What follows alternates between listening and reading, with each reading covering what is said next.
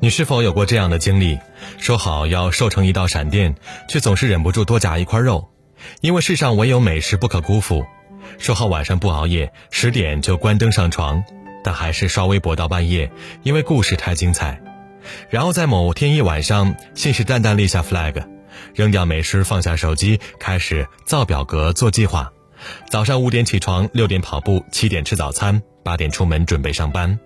每天计划满满，没有弹性时间，也不考虑自身情况。看知名大佬早起锻炼，你就起床锻炼，结果还没上一会儿班就困得一直打哈欠。前几天还告诉自己要坚持，最后越来越疲倦。每天像上了发条的钟表一样，生活俨然活成了一张 Excel 表格。你以为你是在自律，其实不过是在自我摧残。曾经看到过一个新闻，四十岁的先生觉得有一点中年油腻，于是制定计划用跑步来减肥。为了标榜自己的自律，一口气连续跑了半个月。后来因为工作需要，在接到熬夜之前两天睡眠不足，再加上感冒的他，仍然坚持去锻炼，结果患上了心肌炎。为了自律而自律，那就是画地为牢，除了折磨自己，没有多大的用处。我们经常将自律过度神化，因为只要自己能够。足够自律的话，就能一路升职加薪，当上总经理，出任 CEO，迎娶白富美，走上人生的巅峰。但总有人却陷入假自律的怪圈。假自律的人会长期处于一种忙碌的状态，甚至已经做到了自我麻痹，认为自己只要这样坚持下去，一定会有所改变。但现实情况并非如此，很多人终究躲不过三分钟热度。前期制定很多计划，让自己觉得很忙很充实，但是后期乏力，因为看不到曙光。为什么说你的假自律正在毁掉你呢？经常听到有人说：“你的时间花在哪里，你就会成为什么样的人。”于是就有人把这句话当成人生的信条，拼命的把自己的时间塞得满满当当。我的一个同事小琴就是这样。工作生活都超级自律，每个月拿四千块的工资，却比总理还忙。他每天七点准时在朋友圈打卡学习外语，前几个月学习的好像是法语，最近呢是日语，去年甚至学过一段韩语。单位平时六点下班，但通常见他九点多钟才走，说是要在单位提升自己。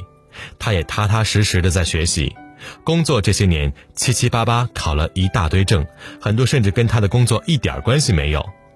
平时周末同事们聚在一块吃饭郊游，都不曾见过他的身影。听说是周末报了一大堆的培训班，每天晚上还要坚持上网课，还加入了好几个提升技能的打卡群。然而，眼见着和他一同进入单位的同事升职加薪的、被猎头挖走的、自己创业的，都混得不错，唯独他，虽然一直很忙碌，却并没有接触过几个核心项目，工作几年了，还是拿着一个月四千块的薪水。常听人说自律才能够带来自由，但如果是没有目标的假自律，非但没有自由，带来的更深层次的束缚。贫穷的本质一本书说，无论金钱还是时间稀缺，都会使我们的大脑宽带下降，智商变低。如果想让一个人废掉，那就让他忙到没有时间成长。很多人每天都陷入忙碌的工作中。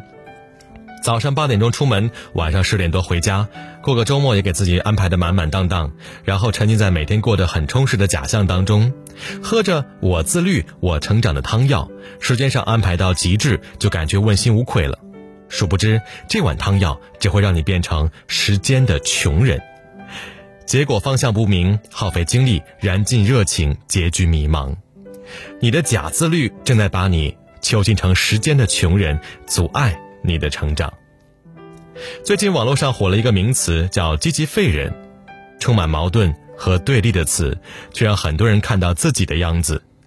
这类人心态积极向上，但行动宛如废物。他们往往会在间歇性享乐后陷入恐慌，便时常为自己的懒惰自责。明明积极向上，却好像一无所成；明明内心不断提醒自己要自律，却总坚持不下来。折腾了一番下来，一事无成。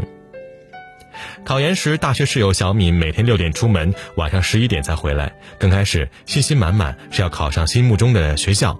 什么时候看数学，什么时候看英语，规划的非常详细。有一次我问他：“哎，复习怎么样了？”一团糟，感觉难度太大了。我想放弃考研，准备考国国考了。过了阵子，我看他又拿了专业书。哎，你不是不考研了吗？哎，我跟老师谈了一下，觉得还是考研比较适合我。当然，这个国考吧，我也不打算放弃，我把时间都安排好了，一定没问题的。但看他深陷的眼窝有点无神，抿着嘴唇说出这样的话时，有种深深的倦意。后来，他经过十个多月的所谓的自律，啥都没考上。心理学家曾说过一个概念：错误愿望综合征，完美的概括了积极废人屡败屡战、永远都在立 flag 的心理过程。通过为自己制定新的目标，使得之前困扰我们的自责、恐慌，仿佛瞬间都得到救赎和悔过。对于假自律的人而言，要想解决实现不了的目标问题，只需要再立一个 flag 就好了。于是，就有人过着不断立 flag、不断失败、不断 flag 的忙碌生活。但许多看似很忙碌的人，最终有极大可能都回归了之前的生活状态，甚至起得更晚、睡得更晚、过得更糟。用一句话概括就是：间歇性踌躇满志，持续性混吃等死。看起来越穷越忙，实际上是越拼越丧。那么问题来了。自律的状态是什么呢？是你为了你的目标，利用各种方法，利用周围的环境、周围的人，甚至利用你的自己的身体、大脑来帮助你做你想做的事情。一件事情如果能够坚持一两周，顶多是因为好奇、好玩、跟风、融入圈子。如果想长期自律，靠的就是习惯，长期不断的养成习惯。一件事情重复的次数足够多，便会产生肌肉记忆。而自律不单单是肌肉产生了记忆，而是我们更深层次的大脑固定了这一行为。不要寄望于自觉、意识、自我控制，这些啊都太难了。只有形成习惯，很多行为才能够真正落地。村上春树几十年如一日去坚持跑步，并不是因为他有多自律，而是因为他已经沉浸在跑步当中，跑步已经成为他生命中的习惯。有位作家长期每天坚持写三千字，不是因为他很努力，而是因为这件事他压根停不下来，因为他从这个动作当中得到太多的快乐了，他已经沉浸在里面了，成了一种习惯了。写作让他变成一个完全不同的自己。刘比歇夫一辈子坚持记录时间，从一九一六年到一九七二年，他去世的那一天，五十六年如一日。刘比歇夫一丝不苟地记录他的时间支出，从未中断过。他用这样的方式记录自己的时间的流逝，可能不是因为他的努力，而是记录时间这件事情已经变成他的身体基因中的一部分了。自律不应该是一个目的，而是一个手段。它所控制的不是你的行为，而是你的内心。自律的生活从来都不是一蹴而就，需要时间去养成良好的习惯，需要耐心去体会各种滋味。自律的乐趣应该是从内而外，而不是立下 flag 之后看朋友圈有多少人为你点赞刷出来的存在感。自律，是在有规则的生活当中发自内心的快乐。是在拒绝不良诱惑时坚定的态度，是在看到自己不断进步时的骄傲。乔布斯曾说过：“自由从自信来，而自信则是从自律来的。”但只是摒弃假象的自律，才能真正的带来自信和自由啊！二十岁的生活方式决定你三十岁的打开方式，三十岁的生活方式决定你四十岁的打开方式。愿我们都能远离假自律。